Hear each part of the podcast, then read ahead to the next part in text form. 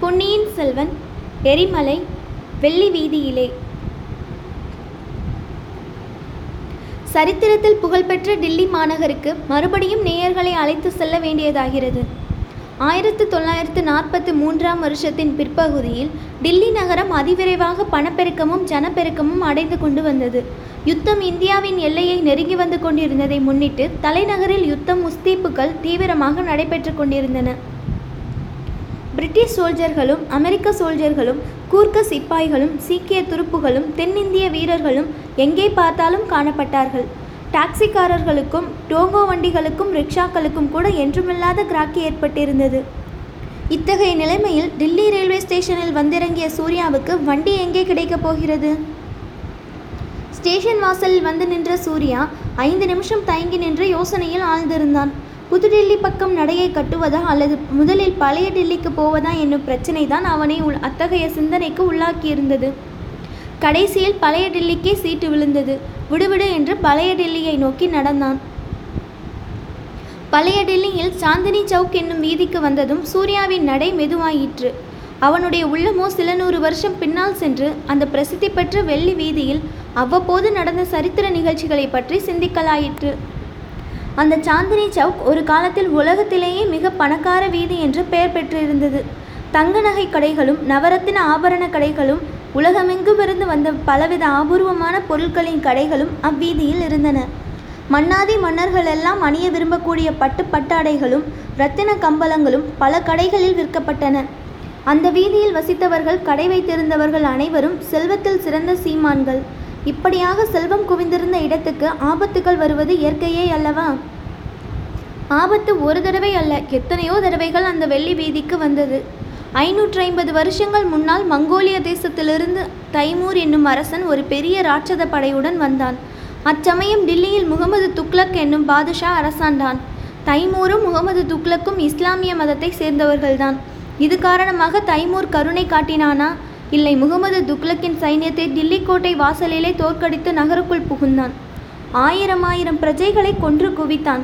வெள்ளி வீதியின் செல்வத்தை கொள்ளையடித்தான். இரத்தின கம்பாலங்களின் மீது ராஜகுமாரர்களும் ராஜகுமாரிகளும் நடமாடிய இடமெல்லாம் இரத்த ஆறு ஓடும்படி செய்தான்.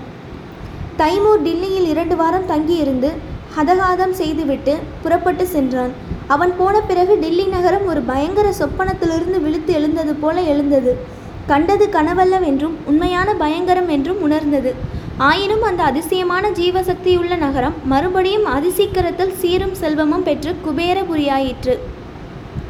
இரத்த ஆறு ஓடிய வெள்ளி வீதியில் மறுபடியும் தங்க மொஹராக்கள் குலுங்கும் சத்தமும் ராஜகுமாரிகளின் பாதாள சிலம்பின் சத்தமும் கேட்கத் தொடங்கின.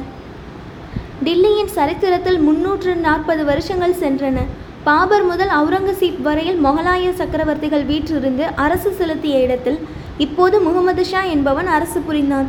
அப்போது பாரசீகத்திலிருந்து நாதிர் ஷா என்னும் கொடிய அரக்கன் பெரும் சைன்யத்துடன் படையெடுத்து வந்தான். மறுபடியும் சாந்தினி சவுக்குக்கு ஆபத்து வந்தது. சாந்தினி சவுக்குக்கு அருகில் இருந்த மசூதியின் கோபுரத்தில் உட்கார்ந்து கொண்டு நாதிர் ஷா தன் மூர்க்க படைகள் தில்லி வாசிகளை படுகொலை செய்யும் காட்சியை பார்த்து கழித்தான் கொலைக்கு பிறகு கொள்ளையும் அடித்தான்.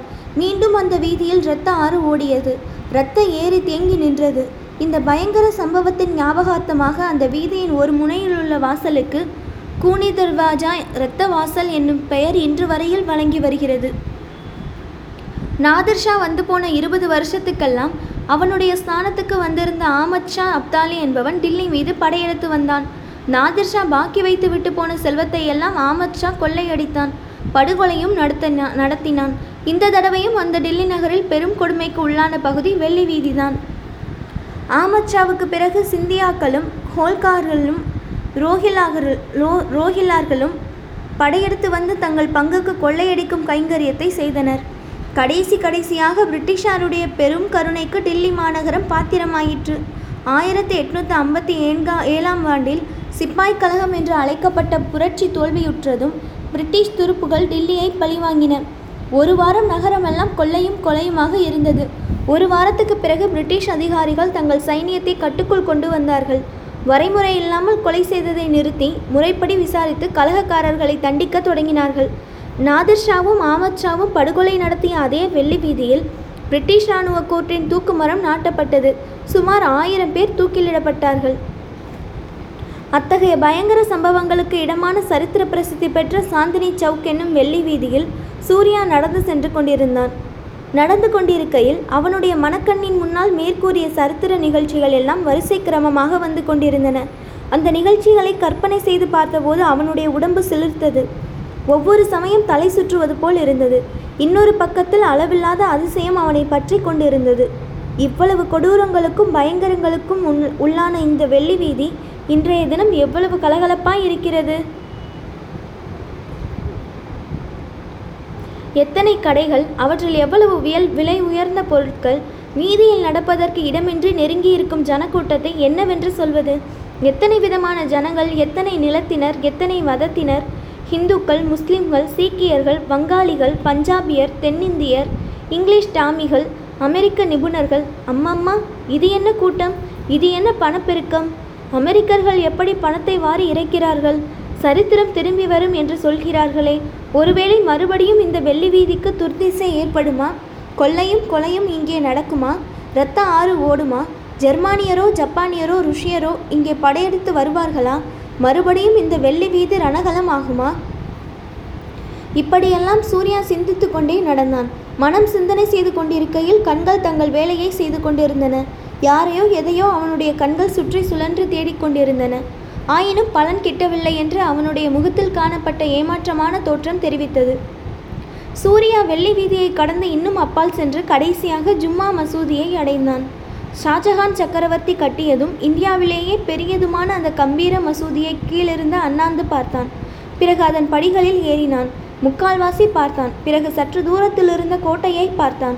கோட்டைக்கும் மசூதிக்கும் நடுவில் இருந்த பகுதி ஒரு காலத்தில் ஜன நெருக்கம் வாய்ந்த பகுதியாய் இருந்ததென்றும் அங்கிருந்த ஆயிரக்கணக்கான வீடுகளையும் மசூதிகளையும் பிரிட்டிஷ் துருப்புகள் பீரங்கி வைத்து இடித்து நாசமாக்கி திறந்த வெளியாக செய்துவிட்டார்கள் என்றும் நினைவு கூர்ந்தான். அவன் நின்று கொண்டிருந்த புகழ்பெற்ற ஜும்மா மசூதி கூட பிரிட்டிஷ் துருப்புகளின் ஆதிக்கத்தில் கொஞ்ச காலம் இருந்தது. தைமூரும் நாதர்ஷாவும் ஆமத் ஷாவும் காட்டு மிராண்டிகள் என்று சொல்லத்தக்க பழைய காலத்து ராட்சதர்கள். ஆனால் படித்தவர்கள் என்றும் நாகரிகம் அடைந்தவர்கள் என்றும் சொல்லிக்கொள்ளும் பிரிட்டிஷார் இந்த டெல்லி மாநகரில் செய்த அக்கிரமங்களை பற்றி என்னவென்று சொல்வது? அவற்றை எண்ணி பார்த்தபோது சூர்யாவின் ரத்தம் கொதித்தது.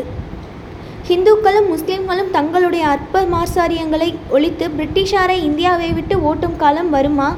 பழைய டில்லியிலும் புது டில்லியிலும் யூனியன் ஜாக் கொடி இறங்கி இந்திய சுதந்திர கொடி பறக்கும் நாள் வருமா?